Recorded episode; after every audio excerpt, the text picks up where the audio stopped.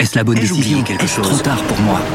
Prenez vos décisions d'investissement avec le soutien de Clarity A I. Gérez votre portefeuille tout en lui assurant une croissance durable grâce à l'association d'une I A puissante et d'une grande expérience de l'industrie. Notre technologie augmente l'efficacité des processus réglementaires, y compris ceux liés à l'article vingt-neuf de la loi Énergie-Climat. Réduisez les risques et atteignez vos objectifs de durabilité en vous basant sur des faits vérifiés et des méthodologies transparentes. Clarity A I, la technologie au service des décisions humaines. Rendez-vous sur clarity point a i et passez à l'action dès aujourd'hui. Débat et controverse sur B F M Business.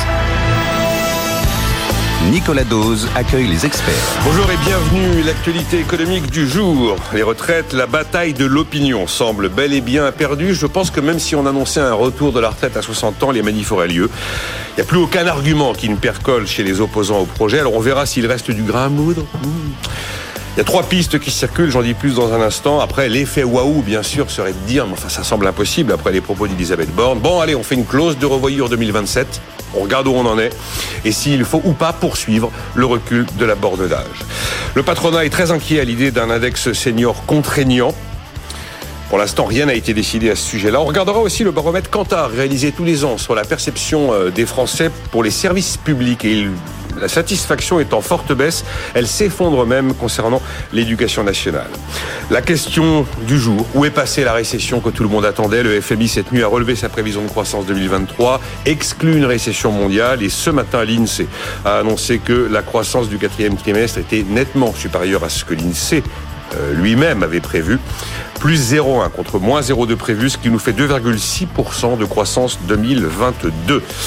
Et également, également, euh... ah oui, oui, on réagira aux propos de Jean-Luc Mélenchon, qui après euh, Marine Tondelier a qualifié les ultra-riches de parasites. Le, la plus grande honte de la France est d'avoir l'homme le plus riche du monde, dit Jean-Luc Mélenchon ce week-end.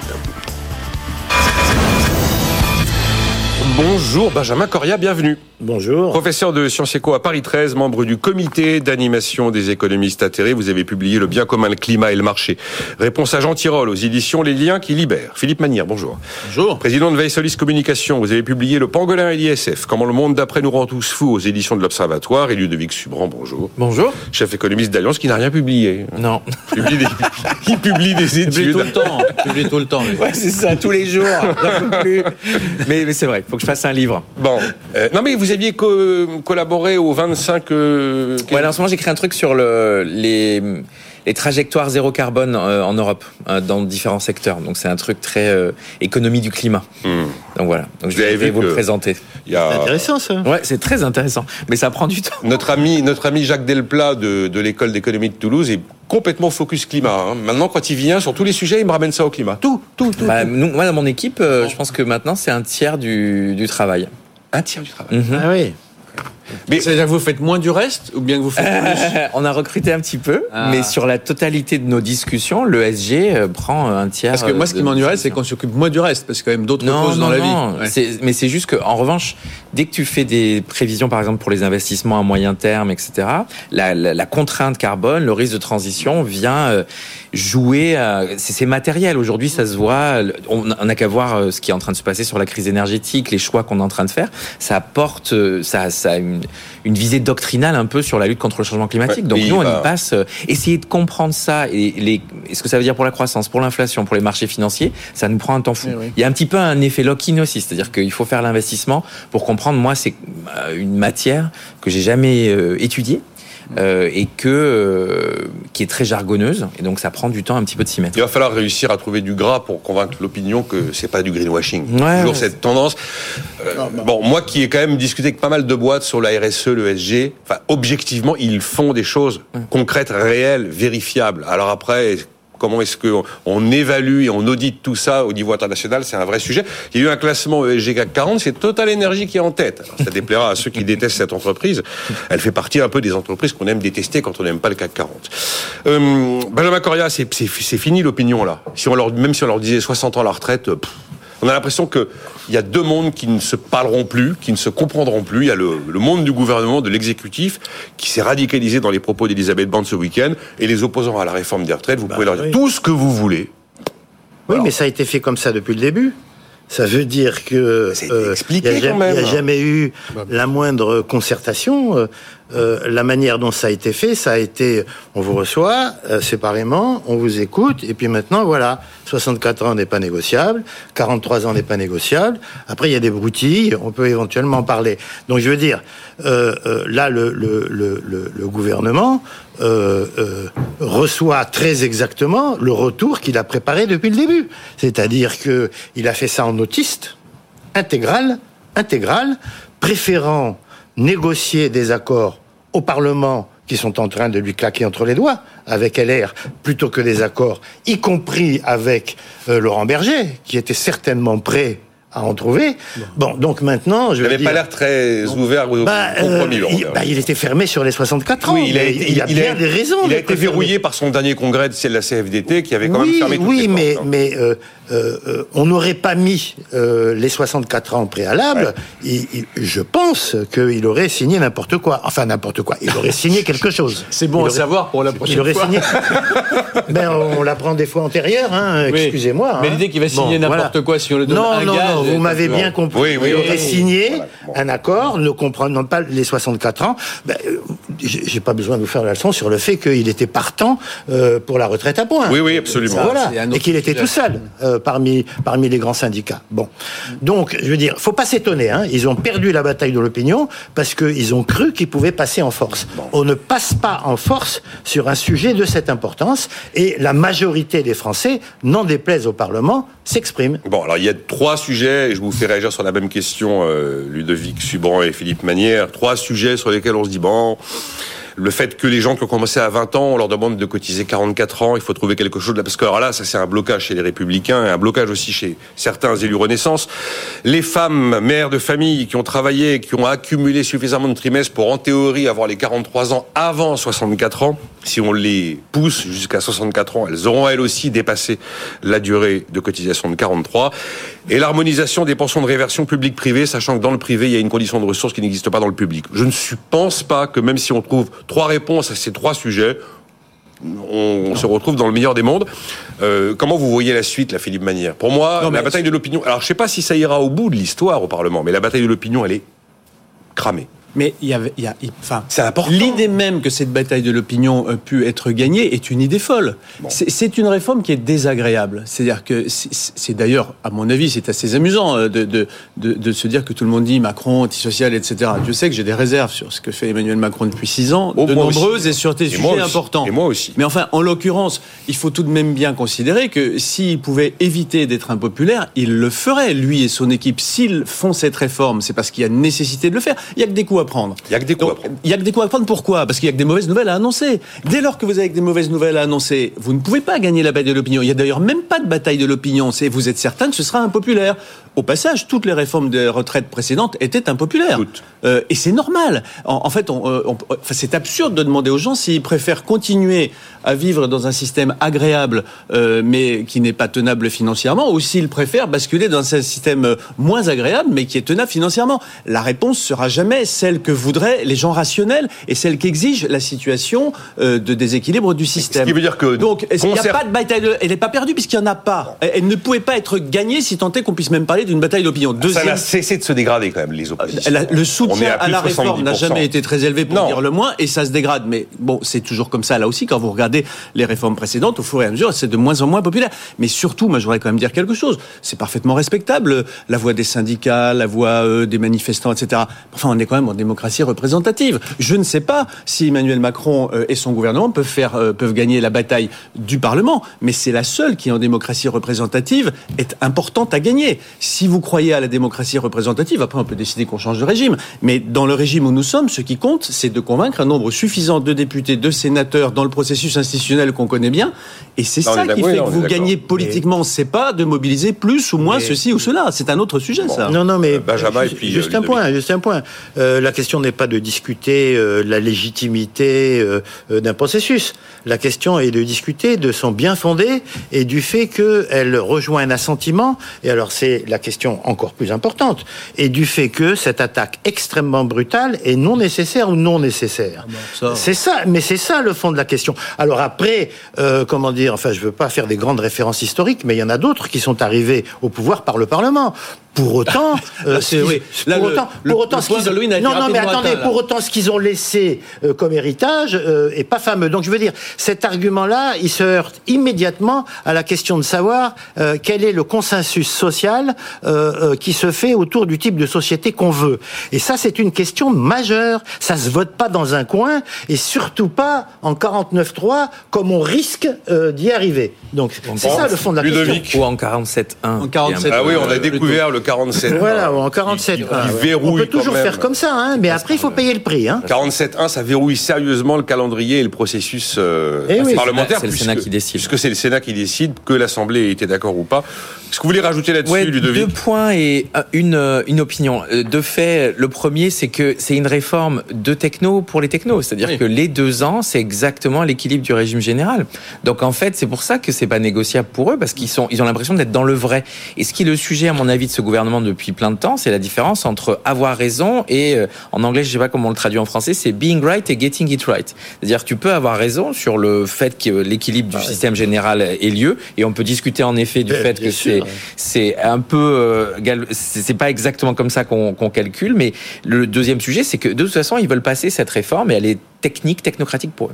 Le deuxième fait, c'est quand même, euh, et, et moi c'est ce qui me choque, du moins ce qui fait que l'opinion publique est aussi euh, arc-boutée, c'est que c'est difficile de faire comprendre aux gens qu'on économise quatorze milliards quand à côté on dépense ah bah ça, des tombereaux d'argent de dans l'économie la... non ciblés pour lutter contre la crise énergétique. Moi je pense que c'est ça le vrai sujet. L'opinion publique ne comprend pas qu'on lui demande aujourd'hui de faire un effort alors qu'on parle de récession depuis trois mois et qu'à côté on met beaucoup, beaucoup, beaucoup d'argent dans l'économie. Et donc donc je mais... pense que c'est, c'est, là où, c'est là où l'antagonisme se crée aussi. C'est pas que c'est une réforme difficile et en effet il y a plus de, les perdants sont plus vocaux que les gagnants parce que je pense qu'il y a des générations qui étaient qui qui avaient qui comptaient sur un allongement de la durée de, de leur cotisation et puis mais et puis deuxième et puis dernière chose euh, pourquoi euh, enfin le, l'interview de Darmanin dans le J D D. Moi, je trouve que c'est choquant d'avoir encore aujourd'hui, avec ce qui s'est passé sur les Gilets jaunes, des ministres qui humilient la population. Je pense qu'il faut vraiment faire attention à ça. C'est une étincelle de faire comme ça. Moi, je suis pour cette réforme des retraites. En tant que, que citoyen, je m'attendais un petit peu à ce qu'elle arrive. Elle arrive à un timing un peu bizarre. Je suis tout aussi surpris du fait qu'on fasse cet effort-là, alors qu'à côté, on dépense beaucoup d'argent. Donc, vous voyez, je je me radicalise pas, mais je, je comprends la réforme. Je trouve qu'elle est un peu bizarre par rapport à ce qui est fait à côté. Mais quand je lis des ministres qui nous disent c'est, euh, les gens veulent pas travailler, c'est des histoires de bobos riches, et cetera. Je me dis juste attention, parce que c'est là où ça déborde. La, la, la raison des Gilets jaunes, c'était pas la taxe carbone, c'est l'humiliation du président envers les concitoyens. Donc moi, je dis juste attention. Je pense qu'il s'est téléguidé. Hein, je, il a fait deux interviews coup sur coup euh, sur des sujets qui sont un petit peu durs. Euh, je pense qu'il faut faire juste attention à, à prendre en compte le fait que cette réforme, elle est difficile. Il va falloir la faire passer avec un peu de négociation. Bon, il y aura un dernier effet waouh qui a été évoqué, ce serait que Elisabeth Borne, enfin le gouvernement, décide de faire la clause de revoyure en deux mille vingt-sept. C'est-à-dire qu'on fait la réforme en deux mille vingt-sept, on arrête tout, on regarde où on en est. Et puis s'il faut continuer, on continue. Et ça, ça peut pas, pas ça peut pas faire changer. Parler de, ah oui, de mais... la bataille de l'opinion, très sincèrement, euh, elle peut pas être gagnée sur la base de ce type de réglage. Ah, parce ça, que ça parce serait que ce, l'annonce ce que, la plus spectaculaire. Ce, mais... Oui, mais elle serait spectaculaire. Mais vous, vous n'imaginez pas que les sondages du jour au lendemain vous diront ah bah dans ces non, conditions-là, on est favorable sûr. À la réforme. Et parce Donc, qu'il y a un côté peut, au... là l'enjeu encore une fois, c'est le Parlement. C'est pas c'est pas l'opinion, oui, mais... c'est pas l'opinion sur ce sujet. Alors maintenant, je voudrais quand même rebondir très brièvement sur ce qu'a dit Ludovic euh, sur on peut pas comprendre qu'il faille faire des économies de quatorze ou vingt ou trente milliards quand on a dépensé trois cents. Moi, pour moi, c'est ce que je disais tout à l'heure quand je disais que je n'étais pas un grand fan de ce président et de son gouvernement. Pour moi, c'est le péché originel du macronisme. C'est euh, effectivement le whatever it takes euh, budgétaire des années Covid. C'est-à-dire, quoi qu'il en coûte, on soutiendra l'économie. Parce que, effectivement, ça crée un biais d'ancrage absolument catastrophique. Plus jamais on ne pourra demander aux Français de faire attention à dix ou vingt ou soixante ou cinquante millions, même cinquante milliards, quand on a dépensé des sommes aussi considérable, sans parler de clause de retour à meilleure fortune pour les bénéficiaires, ce qui me semblerait, moi, relativement intelligent, sans parler des efforts qu'il faudrait demander à la population après, compte tenu de tout ce qu'on avait fait pour elle pendant, parce que le soutien pendant le, la période Covid, il est incontestable, il est nécessaire, tout le monde l'a fait, il était requis. Mais les conditions dans lesquelles il a été présenté, les conditions dans lesquelles il a été mis en œuvre, c'est une catastrophe. Ça nous interdit définitivement de, de faire entendre l'importance d'économiser une petite somme, puisqu'on en a dispensé de si considérable pendant si longtemps, avec aussi peu de, de, de, de, de, de contrôle. Donc c'est, c'est ça. Et effectivement, je crois que Ludovic a raison, on paye aujourd'hui cette folie qui, qui, qui fait que plus rien n'est audible quand on dit, les gars, faites gaffe, quatorze milliards, c'est beaucoup. Il y a cinq ans, quatorze milliards, ça paraissait énorme. énorme. Aujourd'hui, ça paraît tout petit. Et d'ailleurs, à c'est... cause du quoi qu'il ouais, en coûte. C'est d'ailleurs là des arguments, euh, tous les opposants à cette réforme qui sont venus à ce micro ont tous reconnu qu'effectivement, en deux mille trente, on était à peu près à treize à quatorze milliards de déficit. Ah oui, mais après... Il, mais il, l'argument était de dire, qu'est-ce que c'est quatorze voilà. milliards aujourd'hui ? Et quand, en plus, les retraites pèsent trois cent quarante et qu'on a réussi à sortir cinq cent quatre-vingt-deux milliards en l'espace de quatre ans pour couvrir les différentes crises.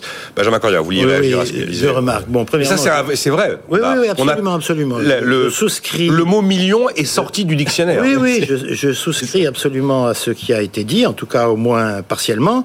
C'est évident que euh, pendant la période du Covid et tout ça, il fallait faire des choses. Et il fallait à la fois soutenir les plus pauvres et à la fois permettre aux entreprises de pouvoir redémarrer, mais que ça a été fait de manière formidablement dispendieuse, trop, non oui. discriminatoire, et que effectivement ouais. on le paye, que le milliard ne signifie plus ouais. du tout la même chose, et que tout d'un coup on nous sort d'éventuels quatorze milliards, hein, parce qu'il y a huit scénarios oui, qui ne oui, disent oui, pas oui. tous la même chose, comme une menace absolue, et cetera. Bien, ça, ça c'est ma première remarque.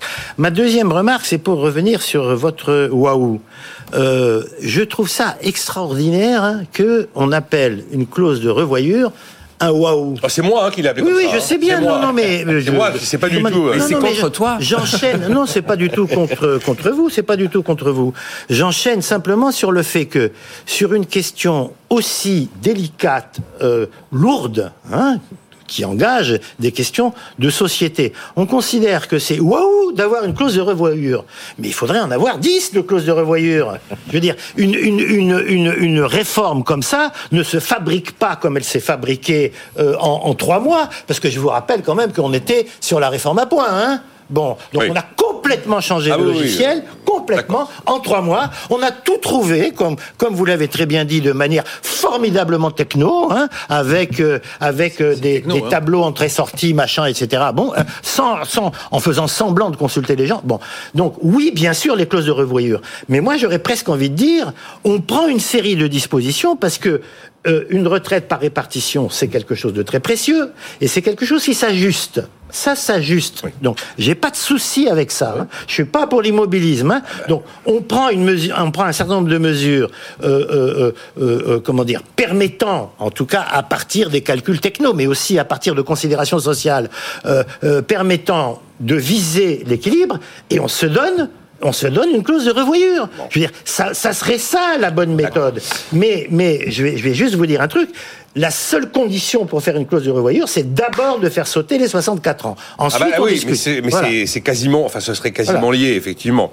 Mais, euh... mais pourquoi pas ? Enfin, moi, je suis non. pas partenaire social, hein, mais comme économiste euh, et avec une fibre sociale, comme chacun l'a bon. compris, je trouverais pas ça D'accord. extraordinaire. On dit, enfin, quand on dit techno, à côté de ça, les fameux paramètres d'une réforme, des, enfin, de la retraite par répartition, ils sont, ah, enfin, on les connaît depuis longtemps. Hein. Oui, mais on a joué que sur certains d'entre eux. Oui, mais, ah, bah, voilà. ah, oui, mais le gouvernement a décidé. Paramètres. Non, mais le gouvernement. Augmenter les cotisations. Oui, mais alors, bien, bien sûr, bien sûr. Ce, serait resté, ce serait resté paramétrique. Bien sûr, on ne peut pas mais... mettre de lyrisme là-dedans, puisqu'il s'agit d'ajuster un mais équilibre. Mais personne ne parle de lyrisme. Bah non, mais vous dites c'est, c'est paramétrique, c'est triste, ça ne peut pas soulever l'enthousiasme des foules. Bah non, oui, non, pas du tout. Pas c'est du fatalement tout. Je, je dis, je, non, non, je dis qu'il y a plusieurs mais... paramètres sur lesquels on, on pouvait jouer et que la décision a été faite de jouer sur les pires des paramètres. Enfin, le retour, c'est l'unanimité. Euh, porter la retraite à soixante-quatre ans, c'est D'accord. la chose je la pire qu'on pouvait faire. L- l- l- moi, par exemple, tu vois, tu m'aurais demandé non, ben, la Bruno, réforme non, que j'aurais faite, j'aurais Bruno... rejoint le, le, le régime général privé et le régime public, et oui. t'aurais pas eu besoin d'augmenter à soixante-quatre ans. Mais il y a mille paramètres. Il y a mille paramètres. Parce que, en fait, les deux ensemble, si tu fais un premier, un premier pilier, c'est-à-dire un premier régime général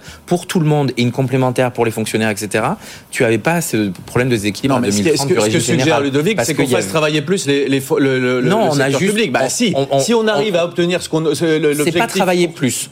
Parce qu'en fait... Cotiser je... plus longtemps ? Non, c'est que leur retraite est moins généreuse en sortie, oui, puisque c'est mais... une retraite complémentaire. Mais, mais, la retraite des fonctionnaires, on pourrait en parler à l'infini, parce qu'en plus, il y a le fameux coup de chapeau qui fait que le taux de remplacement est plus élevé sur une base artificiellement dopée à la, à la dernière minute. Donc, on est vraiment dans un système ça jamais, extrêmement... Ça n'a jamais été renseigné. Hein. Non, ça n'a jamais non, vraiment non, été non, renseigné. Non, non, non. Allez, le fait absolument. que le calcul des six derniers mois euh, provoque une augmentation de dernière minute... Absolument pas, parce que c'est équivalent à, à ce que reçoivent ceux qui n'ont pas ce régime-là. Ah bon ? Bah oui, bien sûr. Ah, mais ça, c'est documenté. Ça a pu exister. Non, ah, ça, ça, Philippe, Philippe, ça a pu exister. Considérons en tout cas que le, le régime des fonctionnaires est extrêmement déficitaire, qu'il coûte oui. extrêmement et cher ça, à l'État, ça, oui, que le taux de remplacement est très élevé. Alors après, bon. on peut trouver des raisons, et cetera. Mais ce que suggère Ludovic, pardon, mais il faut dire les chevaux appeler un chat un chat, c'est de, de faire les vases communicants entre un système de fonctionnaires euh, qui aujourd'hui est outrageusement favorable, enfin, au secteur public, et un système du privé qui l'est beaucoup moins. Et là, vous retrouvez un équilibre qui est plus facile. En tous les cas, moi, ce que je dis, c'est non, que soit on va vers une réforme mais qui est plus systémique, c'est-à-dire une, un alignement des régimes dits de pilier un, donc des régimes généraux, et après, tu as des complémentaires. Ça, ça aurait permis, par exemple, d'éviter une partie de la discussion sur l'allongement non, de l'âge à la cas, retraite. Ce, ce que montre mais... cette discussion, c'est qu'il n'y a pas une solution, c'est qu'il y en a vingt-cinq. Euh, et on va n'explorer aucune. On marque une non, mais je n'ai pas dit que je suis pour celle-là. Je dis qu'il y en a vingt-cinq des solutions. Euh, Tout le monde Bruno, le sait. Il faut bien qu'ils en choisissent. Bruno Le Maire a clairement dit oui, qu'ils avaient choisir, fait. Choisir la pire, faut pas bon. s'étonner d'avoir toute l'opinion publique. Bon. Vous appelez ça la solution la pire. Bruno Le Maire, on lui a posé la question lors de son déjeuner de rentrée avec les journalistes économiques. Il a dit on a choisi cette solution parce que c'est la seule qui n'est pas récessionniste. Les autres, enfin, baisser les pensions, enfin, augmenter. Euh, ah bon, bon. Oui, mais tu ça, on pourra en dire un tout petit mot, mais vite. Ça, ça, vite. Ça, ça, euh, est-ce que vous êtes content des services publics ? Non, répondent les Français dans le baromètre Kantar. Et cette récession qui n'arrive pas, et on a eu un chiffre ce matin qui confirme qu'elle n'arrive pas. À tout de suite.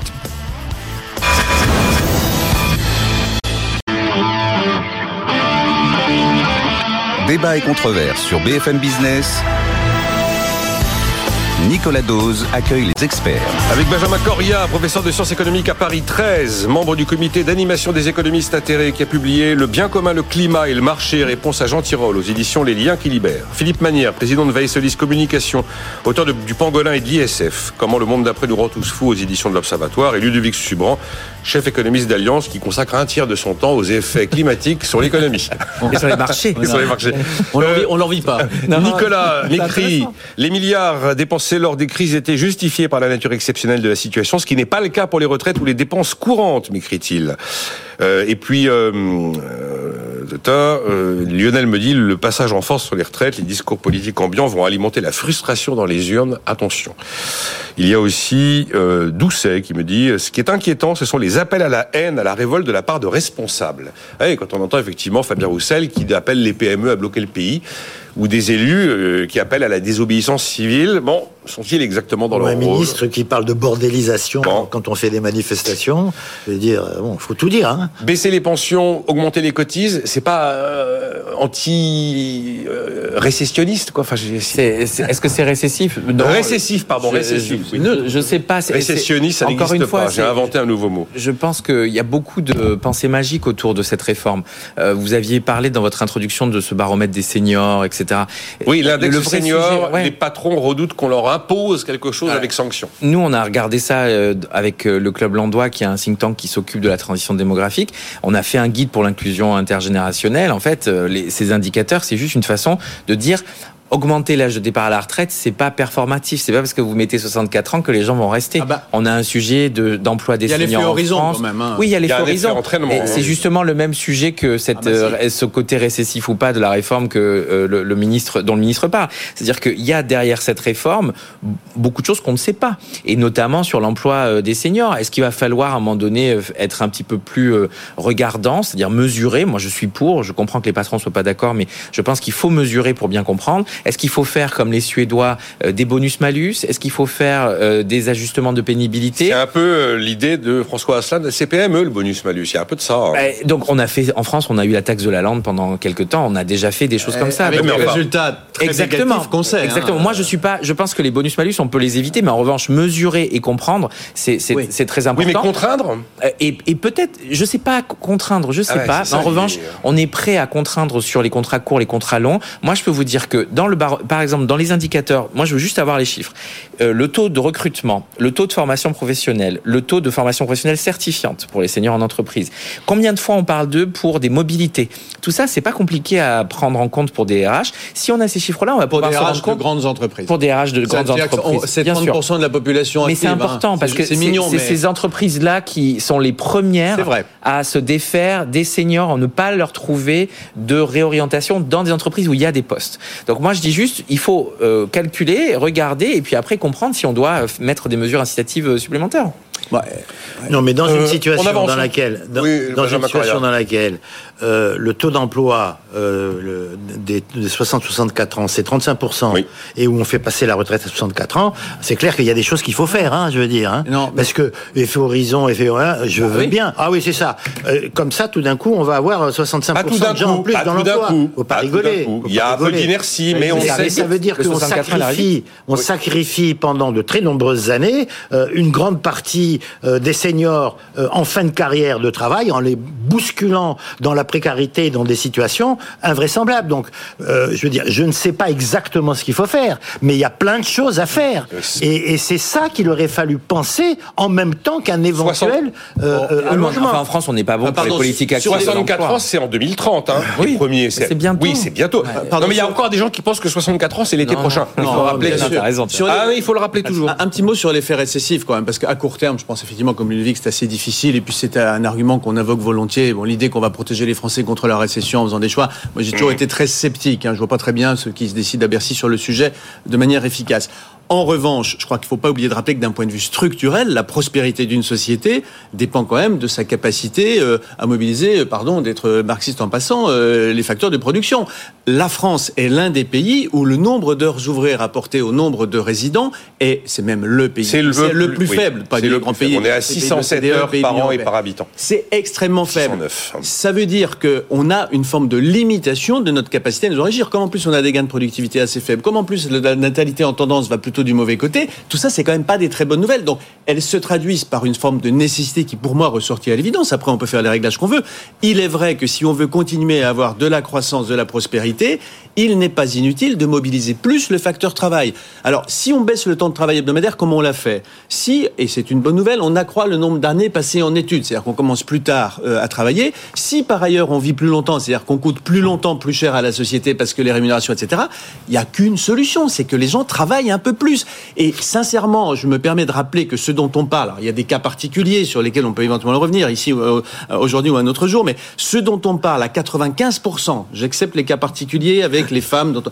c'est onze années de naissance, les années mi-soixante et un à fin soixante-douze, à qui on va demander un effort de un à trois trimestres par rapport à ce qu'il serait passé sans réforme. Pourquoi ? Parce que ceux qui sont nés avant, ils ne sont pas concernés. Ceux qui sont nés après, ils auraient été rattrapés par la réforme Touraine. Donc, vous avez extrêmement peu de gens qui vont être marginalement concernés. Moi, je le suis, donc c'est vrai que c'est pas marrant de se dire on va travailler un trimestre, deux trimestres, trois trimestres de plus. C'est pas non plus la fin du monde, sachant qu'on a gagné douze ans de longévité depuis la Libération, je crois même un peu plus. Il faut arrêter, remettons les choses en perspective, oui, c'est mais... un petit effort qui est demandé à un petit nombre de gens. Et il y a toutes sortes de dispositifs pour prendre en charge les cas particuliers dont la non-prise en charge serait choquante. Typiquement, les gens qui ont commencé à travailler à seize ans, dix-sept ans, dix-huit ans, ils peuvent s'arrêter plus tôt et c'est bien normal. Il y a encore un renforcement de tout ça dans cette réforme. Moi, je suis fasciné de On l'enlevée passe. de boutique que provoque une réforme aussi petite, dont d'ailleurs les effets ne permettent pas de garantir qu'on a l'équilibre des retraites à long terme. C'est Il faudra revenir dans cinq ou six ou sept ans. Oui, on remet le couvert. Avec Donc, regardons les choses telles qu'elles sont. C'est une petite réforme qui concerne peu de gens et pour pas grand-chose, sauf quelques petits cas qu'il faut certainement régler. Mais vous voyez, je vous disais en introduction que vous pourrez mettre tous les arguments que vous voulez, ceux qui sont contre le restaurant. Mais, mais bien sûr, ça ne m'étonne pas. Mais pour cette raison extrêmement simple, quand même, non, parce que je ne peux pas laisser, je peux pas laisser dire ça. C'est pas faux ce que je vous ai dit. Mais bien sûr que c'est, mais, mais bien sûr que c'est faux. Je vais vous dire pourquoi c'est faux. Alors, et, en, je vais quelques très mots, rapide. en quelques mots. Non, et je vais être très rapide. Oui, parce que après, on euh... explique que comme on vit plus longtemps, il faut travailler plus longtemps, machin, et cetera. Et c'est, et c'est en gros ce que vous nous avez dit de manière euh, euh, euh, euh, un peu technique et on va dire sophistiquée. Fort bien. Mais c'est justement ceux qui rentrent tard qui vont pas travailler plus. Parce que vous commencez à travailler à, à, à vingt-trois ans et vous faites quarante-trois ans, ça fait soixante-six ans, ils ont encore de la marge. Ceux qui vont payer, c'est justement ceux qui euh, euh, travaillent déjà le plus. Bon, voilà le fond de l'affaire, voilà pourquoi elle est fondamentalement injuste et voilà pourquoi euh, euh, euh, les ministres pourront occuper tous les écrans qu'ils veulent. La réforme sera toujours aussi impopulaire parce qu'elle est injuste. Bon, euh, cet auditeur me dit Ludovic Subran est très bon et avec son calme, il faut l'envoyer en tête des manifestations. Oui, écoute, il n'est pas mauvais. Voilà, pas, voilà bah vous êtes calme. Donc, euh, calmerait, je, ma, je il y a, manifeste moins. Il y a Legniman. Legniman me dit on, honnêtement, si on m'explique que tous les économistes valident que l'unique moyen c'est de prolonger l'âge de départ à la retraite, alors je ne crois plus rien à cette discipline. J'ai eu des économistes ici qui non, étaient bah, d'un avis y très y a plein différent. D'autres choses, hein. Tu peux augmenter euh, les cotises. Euh, hein, bah, tu peux euh, aussi augmenter les cotises ou diminuer les pensions aussi. Oui, c'est ça. Tu réduis les pensions. Michaël Zemmour est venu ici, il, il avait une liste de cinq points qui était ah, une sûr. hausse de prélèvement obligatoire d'une, d'une manière directe ou indirecte. Bien sûr. Bon. Non, il y a une grande partie de ses propositions à Zemmour que je respecte énormément, même si je... bon voilà.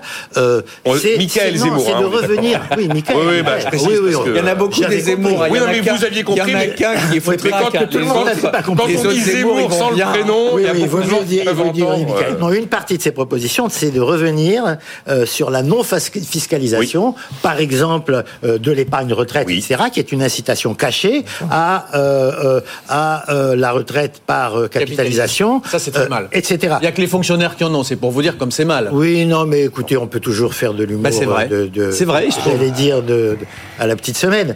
Euh, le, le, le fond de la question, c'est que euh, le, le, le, le corps le dit très bien. C'est pas un problème de dépenses, elles sont maîtrisées. C'est un problème de recettes. Et dans ces problèmes de recettes, ils sont multiples. Hein, ils sont multiples. Hein, je ne veux pas trop simplifier les choses, hein, bien sûr. Mais il y a le fait qu'on a défiscalisé euh, toute une série d'activités, euh, les primes Macron de fin d'année, machin, et cetera, oui, qui permettent de ne pas augmenter les salaires. Ça, c'est, c'est de la dé- défiscalisation. Voilà. Bien sûr. Euh, ah, c'est défiscalisé. Oui, ça. J'arrête là parce que là, ils sont d'accord. Non, mais c'est vrai. Je ne sais pas si tu veux passer voilà. non, voilà. moi, je, je suis complètement voilà. d'accord. Donc, donc, commençons par voir quel serait l'équilibre ou les problèmes une fois qu'on a refiscalisé ce qui doit l'être. Mais tout ça c'est tout petit par rapport au temps de travail. Euh, si on commence à introduire, si on commence à introduire la défiscalisation au-dessus de deux SMIG, et cetera, euh, on n'est plus dans bon, les choses petites. J'entends aussi beaucoup d'opposants à la réforme dire, bah, demandez aux gens s'ils sont prêts à payer vingt euros de cotisation en plus oui, par mois pour, aussi, pour partir sûr. deux ans plus tôt. Bien sûr. Bon, euh, on arrête le sujet. C'est on en a pas mal parlé. C'est, c'est, c'est, euh, on, a lancé, on a lancé les troupes un peu. C'est euh, pas vingt, c'est plutôt trente-cinq. Euh, trente-cinq. Euh, Ça dépend à quel salaire. Il y a salaire. plusieurs évaluations. Il y a c'est quatorze euros au SMIC. Euh... Mais la moyenne, c'est, je crois, quatre cents euros par an. Non, ça, c'est, ça, c'est les... Ça, c'est bon. les... Si. Euh, Ludovic Subran, où est passée la récession ? Tout le monde redoutait la récession. Non, euh, le F M I a relevé non. sa prévision de croissance à deux virgule neuf pour cent pour deux mille vingt-trois, de zéro virgule deux points. Le, le, pas l'INSEE, le F M I. L'INSEE a sorti euh, sa première estimation du quatrième trimestre à plus zéro virgule un au lieu des moins zéro virgule deux attendus. La croissance deux mille vingt-deux de la France est à deux virgule six pour cent. Elle était attendue à deux virgule cinq pour cent. Et l'acquis de croissance deux mille vingt-deux sur l'année deux mille vingt-trois est de zéro virgule trois points. La récession a disparu. Je euh, je sais pas si elle a disparu, mais moi je je fais c'est c'est le coq avec les deux pieds dans la dans la mouise, c'est-à-dire que zéro virgule trois point de croissance, c'est pas c'est ah, pas baiser. Bah hein. oui, mais... et, et surtout quand on regarde les sources, c'est comme le chancelier Scholz qui était à Davos et a dit il y aura pas de récession en Allemagne. En fait, quand on regarde pourquoi il y a pas de récession, c'est juste à cause des dépenses publiques qui accélèrent. C'est ça. Donc en fait, ils évitent la récession. C'est facile de faire de c'est... la gestion fiscale. Mais c'est même une spécialité française. Qui va pas très très bien dépenser, mais c'est une des spécialités. En France, on sait faire, mais maintenant même les Allemands s'y mettent. Budget qui nous sauve. Ah bah oui, ah bah il y a qu'à regarder l'accélération des dépenses publiques. Bah, je vois aussi le moral beaucoup... des patrons qui sort de son niveau de contraction. Je vois les intentions ah bah d'embauche, les créations d'emplois, des aides, les, les projets d'investissement. Non non non, c'est pas vrai ça. Alors, en fait, le bah, qu'est-ce qui est pas vrai bah, qu'il n'y a pas de projet d'investissement en accélération. C'est d'ailleurs ah, accélération, mais ils sont le, restés le, à des niveaux. La croissance des investissements en Europe, elle est déprimée. Ça, il faut arrêter de dire. D'ailleurs, par rapport au niveau d'inflation, on se demande quel niveau d'inflation ouais. pourrait faire vraiment accélérer les investissements. Parce que là, il y a eu de l'abus de pricing power. Hein, donc que les prix ont été passés aux consommateurs.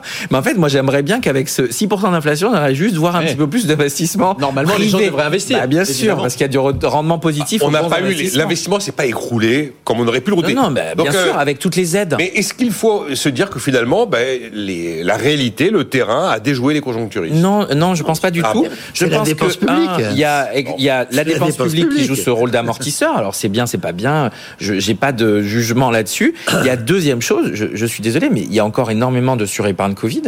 Malgré l'inflation, oui, il ressort. Malgré la dépense, et donc là les gens vont piocher dans leur surépargne Covid. On a fait un énorme transfert de richesse publique vers la richesse privée en deux mille vingt. C'est un choix qu'on a assumé. Il y a des gens qui ont encore de l'argent qu'ils n'ont pas dépensé sur des restos, sur des hôtels, sur des voyages, qu'ils le dépensent aujourd'hui. Donc il y a une résilience de la conso privée. Il y a encore beaucoup de cash sur les bilans des entreprises pour les mêmes raisons, parce qu'elles ont eu du chômage partiel, elles ont eu des aides, et cetera. Elles ont fait quatre-vingts pour cent d'augmentation des profits, alors qu'elles avaient moins vingt pour cent de, de, de leur chiffre d'affaires. C'est ça qu'on a. On a la fin de, ah, de commettre des publique. Il y a eu cette crise énergétique qui a compliqué la donne puisqu'elle a fait grossir euh, l'effet inflationniste de façon incroyable. Et donc tout le monde s'est dit c'est récession parce que les banques centrales ont fait un choc de taux de trois cents points de base. Donc ça c'est quand même assez assez net. Mais c'est vrai que maintenant on est dans un purgatoire énergétique. Moi je pense qu'on est euh, cette idée que la crise énergétique derrière nous. Je sais pas qui peut croire à ça. On n'a pas de solution. Je sais pas si c'est pour l'hiver. Pour l'hiver bah oui, deux mille vingt-quatre. C'est des quarantaines énergétiques. Donc y a, là aujourd'hui la seule raison pour laquelle par exemple les marchés se redressent, c'est parce que c'est moins pire qu'attendu. Ah bah super, ça c'est une super raison pour avoir de l'optimisme sur les marchés. Non, on a des sujets, on ne sait pas comment faire euh, l'hiver prochain, l'hiver d'après. On a les stocks de gaz qui euh, baissent, on n'a pas de solution sur l'augmentation des capacités d'énergie renouvelable en production. Et je suis désolé, on a dépensé sur les six derniers mois deux cent cinquante milliards d'euros pour éviter que les gens aillent griller des saucisses sur les ronds-points. Parce qu'on a été traumatisés de, des gilets jaunes. C'est vraiment ça hein, le sujet, il faut vraiment comprendre ça. Je suis un, je suis un peu malheureux, j'espérais plus d'enthousiasme. Non, mais non, non, non, moi je, je non, pense non, que. Je non, pense mais que vous a, êtes tous d'accord je, là. Je pense ouais, qu'on ouais. est un peu dans l'œil bon. du cyclone. Donc en fait, que, c'est la queue de comète des, des, des, non, de, queue de, de la comète des, des mesures. Des... Bon. Et puis on a remis au, au pot quand même, de façon. Enfin, encore une fois, il hein, n'y mm. euh, a qu'à voir les, le service de la dette en France. Oui. trente milliards. Benjamin, pas le micro, trente milliards en deux mille vingt et un, cinquante-quatre milliards en deux mille vingt-deux. Non, on est au-dessus de deux points de P I B de service de la dette. C'est dans le poste des dépenses, euh, mm. euh, quand on regarde ce que fait Thomas Gégigian, la juste répartition, on est le septième poste, le cinquième ou sixième poste de dépense, deux mille, c'est le service ouais. de la dette. En deux mille vingt et un, il oh, est à quarante euros sur mille. quarante euros sur mille. Si c'était de la, rappelle... bonne, de la bonne dépense, non. Ouais, ce, que, bonne dépense. Ce, que, ce que rappelle Ludovic est non, salutaire. C'est-à-dire qu'il ne faut pas croire qu'on est tiré d'affaire parce que tout à coup, il y aurait ontologiquement une espèce de, de, de transformation de l'économie oui, française, oui, qui, et cetera. C'est tout ça, que ce soit direct ou indirect, vous l'avez dit, avec le P G E, avec les aides aux ménages qui font qu'il y a de l'épargne. Tout ça, c'est l'argent public qui a été jeté en très grande quantité. Il fallait certainement faire quelque chose, on n'est pas en train de dire le contraire. Ouais, bien sûr. Mais enfin, il ne faut pas non plus bercer d'illusions sur le fait que la France serait tout à coup devenue une grande puissance particulièrement résiliente, capable de rebondir. Et donc, les problèmes structurels, moi j'y viens parce qu'il n'y a que ça qui compte, les problèmes structurels qu'il faut régler pour renouer avec une vraie croissance saine et qui ne soit pas seulement le robinet ouvert par Bercy, eh ben, ces problèmes-là, il faut les régler, on les connaît, ce sont des problèmes, par, par exemple, de capacité, on revient à ce qu'on disait avant. Est-ce qu'on travaille suffisamment? Est-ce qu'on fait suffisamment de capital? Est-ce qu'on est suffisamment attractif? et, et quand vous comparez l'évolution relative de l'Europe, je parle le contrôle de Ludovic, sur vingt ans entre l'Asie et les États-Unis, c'est absolument catastrophique. Oui. On était sur le plan technologique parmi les dominants. Rappelez-vous comme on était fiers d'avoir euh, notre téléphone mobile euh, suédo-français, et cetera. Il y a vingt-cinq ans, trente ans seulement, on est complètement à la ramasse. Toutes les nouvelles technologies sont ailleurs. Alors bien sûr, on est content, on a trois licornes et demie, mais si vous voulez, la vérité derrière l'argent public qui masque le, tout ça et qui nous, qui nous fait, qui nous donne l'impression qu'on a miraculeusement, brillamment, grâce à notre talent, euh, échappé à la récession, la vérité, oui, c'est qu'il y a un effet effondrement relatif de la capacité du positionnement de l'Europe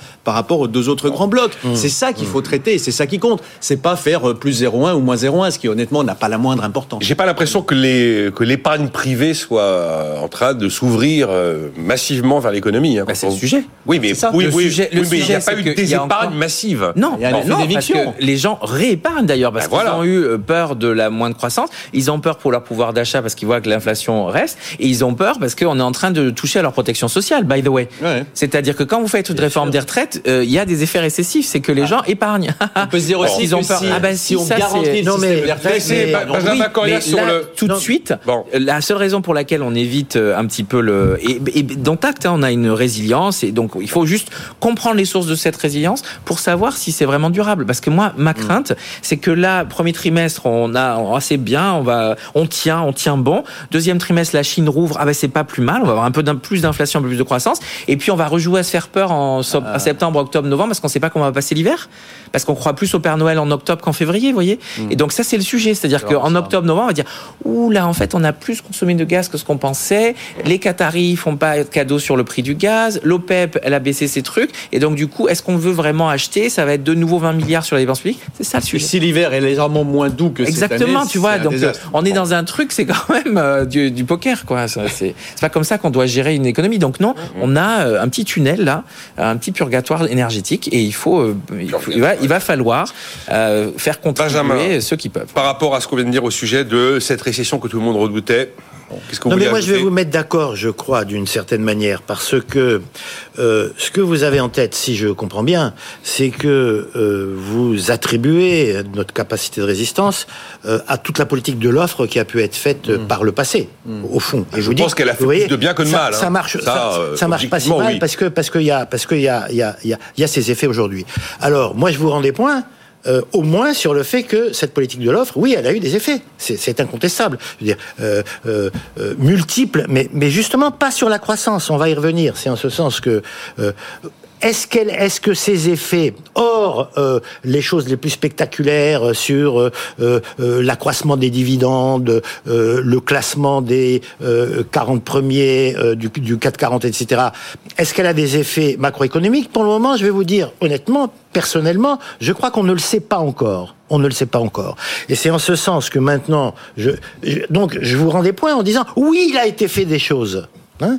Il n'a pas, il n'a pas été fait rien. Le chômage a baissé. Bien. Oui, mais c'est pareil. À quoi l'attribuer? hmm. Alors, pour le moment, vous voyez. En stratégie, suis... peut pas vous cibler non, chaque euro. Pour le moment, je suis très voilà. modéré.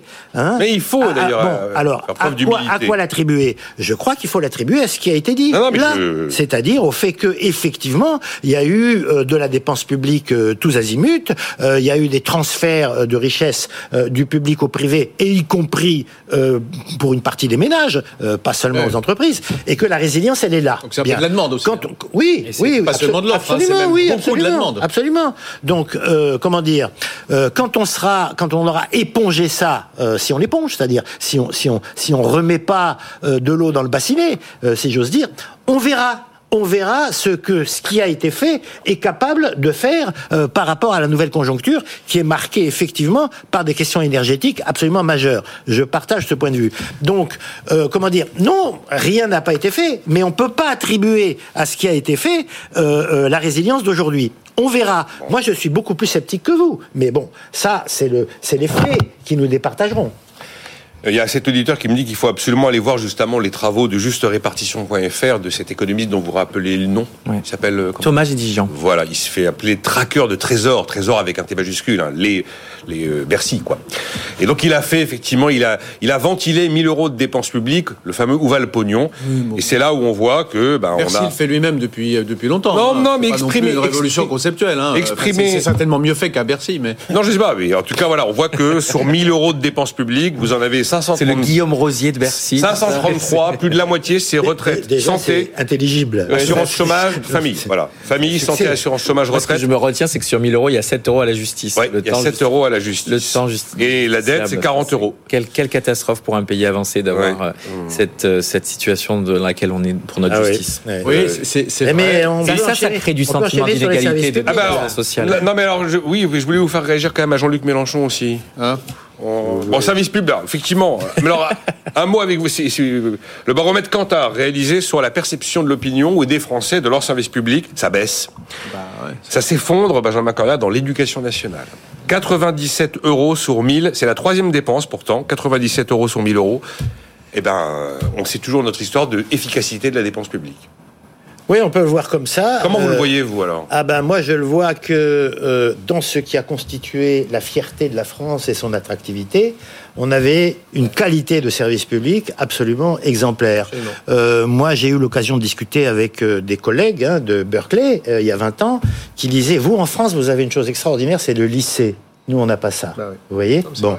Donc, euh, euh, ce que vous dites ne me surprend pas. Hein, je veux dire, euh, l'attente des Français vis-à-vis du service public et de est, l'éducation est de nationale. Plus en plus déçue. et de plus en plus déçus, qu'il s'agisse des transports. Euh, je vais tout vous dire, hein, comme tout le monde, j'ai, j'ai surtout utilisé le T G V, bon, dans les dernières années, mais il s'est trouvé que j'ai eu une activité qui m'a amené à aller dans des tas de, de, de coins reculés euh, euh, de la France. Ça marche plus, hein. Ça marche plus, c'est-à-dire que sitôt que vous sortez des grandes lignes hein, euh, et que vous avez des interconnexions avec des T E R, et cetera, ils n'arrivent pas, euh, ils sont en retard, euh, on vous met des autobus qui sont là ou qui ne sont pas là. Mais bon, pourquoi donc, bon, alors, voilà. Donc, c'est pas faute de la subvention de la S N C F. Premièrement, ça ne m'étonne pas. Bon. Premièrement, ça ne m'étonne pas. Deuxièmement, il y a un, un service public que je connais bien, fort bien, pour l'avoir étudié euh, constamment depuis vingt ans, si je peux dire, c'est celui de la santé et celui de l'hôpital public. C'est un désastre, je veux dire. On a organisé une attrition des moyens du service public de santé systématique. Oh, L'Ondam, L'Ondam, systématiquement, accorde au service, au service public de santé en dessous de l'inflation.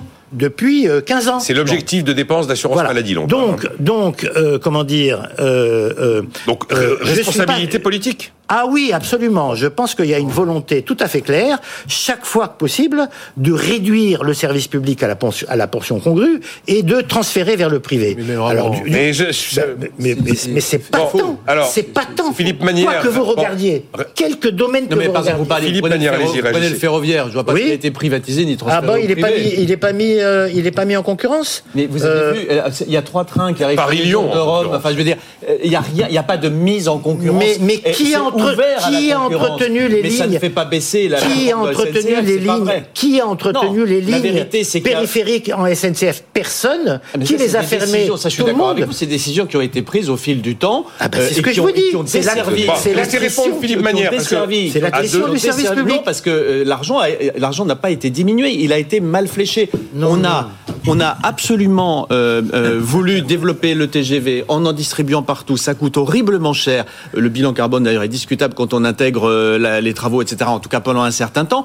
Le T G V, c'est une merveille française, mais l'argent a été distrait des autres lignes. Enfin, tout ça est bien documenté. Ça ne gagne pas d'argent. Ça, ça n'est plus polémique. C'est que pendant des années, sous la pression de l'opinion et, et, de, et de l'exécutif, les choix qui ont été faits ont été ceux de privilégier les trains à très grande vitesse. Vous ça a été un choix politique. Ça oui. a été un choix politique. On a voulu des L G V. Dans n'importe quel autre pays à peu près développé, un exemple au hasard qu'on titre pratiquement chaque fois qu'on se voit à la Suisse, vous avez une appli, pour le coup c'est pas privatisé, c'est complètement public, c'est tout ce que vous voulez, une appli qui marche parfaitement bien, on doit en avoir douze, et vous avez des trains qui sont très nombreux et qui sont à l'heure. Simplement ça coûte très très très cher. C'est-à-dire oui. que les trajets coûtent cher, et les subventions de la Confédération ou des cantons, je crois que c'est au niveau de la Confédération, au système de chemin de fer, c'est, c'est très élevé, mais c'est un choix public. On dit on veut que les gens prennent beaucoup le train, c'est un choix public, c'est très entretenu, et pas seulement au niveau des grandes lignes. Vous avez de quoi aller partout, tout le temps, c'est, c'est un choix. C'est plus facile le de mailler la Suisse que la France. Le choix qui a été fait n'est pas celui-ci, mais il euh... n'y a pas eu d'attrition des moyens. C'est comme sur l'hôpital. Non, mais... Pardon, sur l'hôpital, quelqu'un euh, qui travaille à l'hôpital peut vous dire qu'il y a un problème de nombre de gens au lit du malade, il y a un problème d'organisation, il y a un problème de disponibilité des équipes, il y a un problème, c'est le bazar. Je suis d'accord avec vous, ça s'est dégradé, non, non, c'est une catastrophe oui, mais c'est par pas... rapport à ça.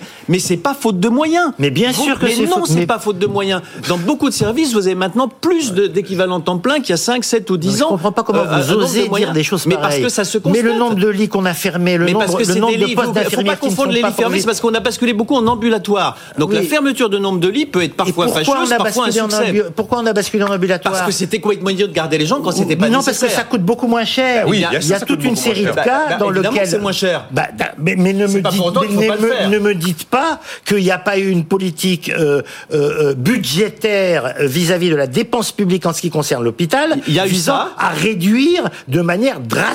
À, à réduire ce qui était inutilement dispendieux. Bon, enfin, en revanche, il y a eu beaucoup de moyens c'est, supplémentaires c'est, qui ont été donnés c'est, ailleurs. C'est même bon, pas on discu- ne peut pas dire c'est que même ça pas discutable. Mais si, parce que j'espère qu'il y a des fact-checkers. On, ben, on va. On, on, on, j'espère qu'il y a des fact-checkers. Je les appelle à fact-checker. Benjamin, je suis. Je vous donnerai. Je suis très gourmand. Fact-checkers professionnels. Je suis très gourmand de ce débat sur.